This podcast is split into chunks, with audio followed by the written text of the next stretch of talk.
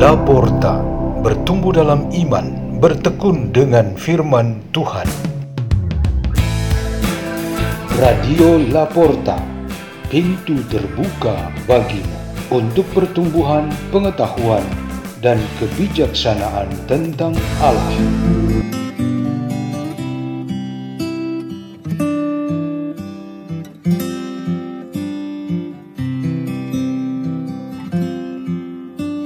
Bacaan-bacaan dan renungan Sabda Tuhan Hari Minggu Biasa ke-23 4 September 2022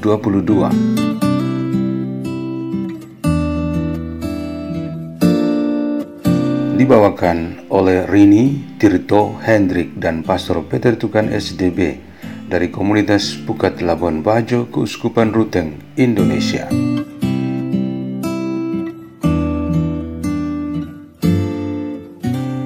Bacaan dari kitab Kebijaksanaan pasal 9 ayat 13 sampai 18. Manusia manakah dapat mengenal rencana Allah?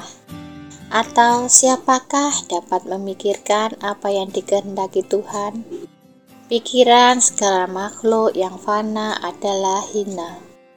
Dan pertimbangan kami ini tidak tetap.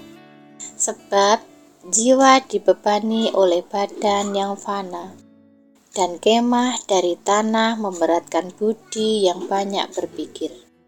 Sukar kami menerka apa yang ada di bumi, dan dengan susah payah kami menemukan apa yang ada di tangan.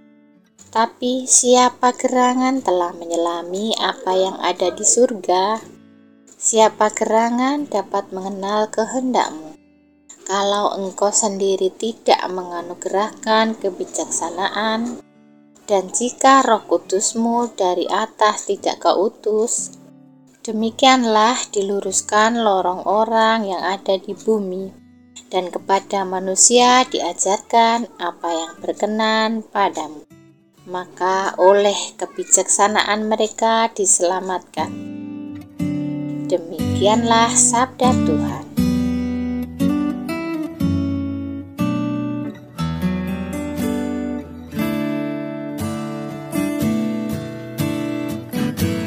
Bacaan dari surat Rasul Paulus kepada Filemon pasal 1 ayat 9b sampai 10 ayat 12 sampai 17 Saudara yang terkasih aku Paulus yang sudah menjadi tua dan kini dipenjarakan karena Kristus Yesus mengajukan permintaan kepadamu mengenai anak yang kudapat selagi aku di dalam penjara yakni Onesimus dia, buah hatiku ini, kusuruh kembali kepadamu. Sebenarnya, aku mau menahan dia di sini sebagai gantimu untuk melayani aku selama aku dipenjarakan demi Injil. Tetapi tanpa persetujuanmu, aku tidak mau berbuat sesuatu supaya yang baik itu kau lakukan bukan karena terpaksa, melainkan dengan sukarela. Sebab Mungkin karena itulah dia dipisahkan sejenak daripadamu, supaya engkau dapat menerimanya untuk selama-lamanya. Bukan lagi sebagai hamba, melainkan lebih dari itu, yaitu sebagai saudara terkasih. Bagiku, dia sudah saudara, apalagi bagimu, baik secara manusiawi maupun di dalam Tuhan. Kalau engkau menganggap aku temanmu seiman, terimalah dia seperti aku sendiri. Demikianlah sabda Tuhan.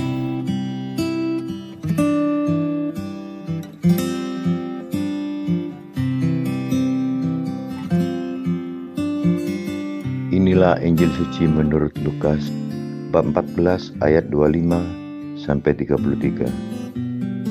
Pada suatu ketika orang berduyun-duyun mengikuti Yesus dalam perjalanannya Sambil berpaling, Yesus berkata kepada mereka, "Jika seorang datang kepadaku dan ia tidak membenci bapaknya, ibunya, istrinya, anak-anaknya, saudara-saudaranya laki-laki atau perempuan, bahkan nyawanya sendiri, ia tidak dapat menjadi muridku.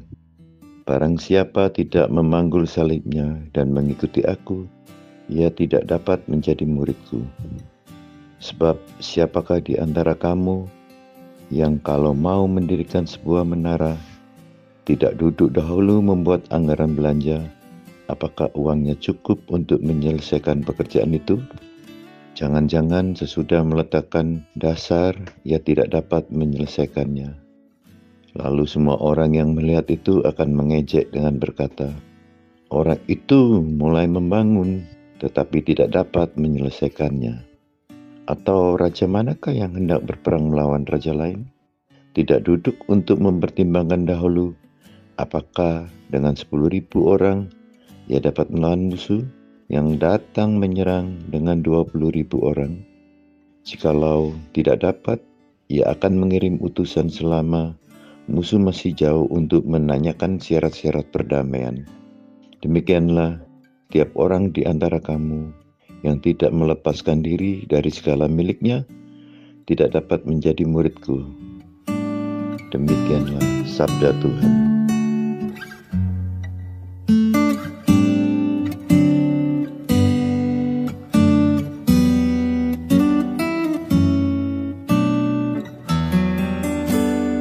Tema renungan kita pada hari Minggu biasa ke-23 ini ialah kita dibeli dengan sebuah harga. Judul renungan kita ini diambil dari ayat surat pertama Santo Paulus kepada jemaat di Korintus bab 6 ayat 19b dan ayat 20. Yang berkehendak membeli kita ialah Tuhan Allah yang memiliki segala kuasa untuk melakukannya. Kita tidak kuat untuk mengelak kuasanya itu dengan iman kita menerimanya dalam segala kepatuhan kita. Instrumen untuk membuat pembelian ialah uang atau barang berharga lainnya. Tetapi Tuhan Allah tidak memakai uang atau barang apa pun. Ia memakai putranya sendiri, Yesus Kristus. Penyerahan diri Yesus dengan sengsara dan wafatnya itulah sebagai transaksi pembelian diri kita baik pribadi maupun komunitas umat Allah Harga itu yang termahal dan tidak ada tandingannya.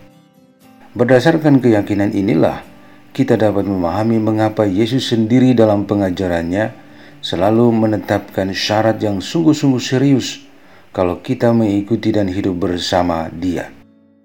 Secara umum kita dapat simpulkan dua sikap kita sebagai pengikutnya ketika menanggapi ajakan mengikuti Dia. Sikap pertama ialah kita sungguh menyadari diri yang telah dibeli dengan harga yang begitu mahal, atau sikap kedua ialah kita menganggap remeh bahkan tidak menyadari apa-apa tentang harga kita. Bagi yang meremehkan, mereka akan mengalami kesulitan untuk mengikuti Tuhan secara tulus dan bebas. Bagi yang sangat menyadari dan percaya akan harga yang amat mahal ini, mereka merelakan diri menyanggupi semua yang diinginkan oleh Tuhan Yesus termasuk semua risikonya. Menerima dan menyanggupi semua risiko itu berarti seseorang rela dengan seluruh kebebasannya untuk mengikuti Yesus. Ia tahu benar bahwa membenci bapak, ibu, saudara-saudari, anak-anaknya demi mengikuti Yesus bukan sesuatu yang negatif atau perbuatan yang tidak manusiawi. Ia paham, ini berarti di dalam hidupnya ia memberikan tempat Tuhan yang paling tinggi dan utama di dalam segala kepentingan hidupnya. Risiko memanggul salib dan semua bentuk disiplin atau mati raga demi mengikuti Kristus disanggupi dengan sukarela dan sukacita. Semua itu adalah kebaikan yang pantas dijalani atau sebagai kebijaksanaan yang dianugerahkan kepada setiap orang, putra dan putri kesayangan Allah. Demikian kata kitab kebijaksanaan. Salah satu bentuk syarat untuk mengikuti Kristus yang merupakan bagian dari menanggung salib ialah menerima satu sama lain sebagai saudara, meskipun kita memang berbeda-beda. Kita perlu saling meyakinkan satu sama lain bahwa kita semua dibeli dengan harga mahal yang sama bagi setiap orang dari berbeda latar belakangnya. Marilah kita berdoa. Dalam nama Bapa dan Putra dan Roh Kudus. Amin. Ya Tuhan Yesus, semoga perayaan pada hari Minggu ini sungguh menjadikan kami pengikutmu yang sejati.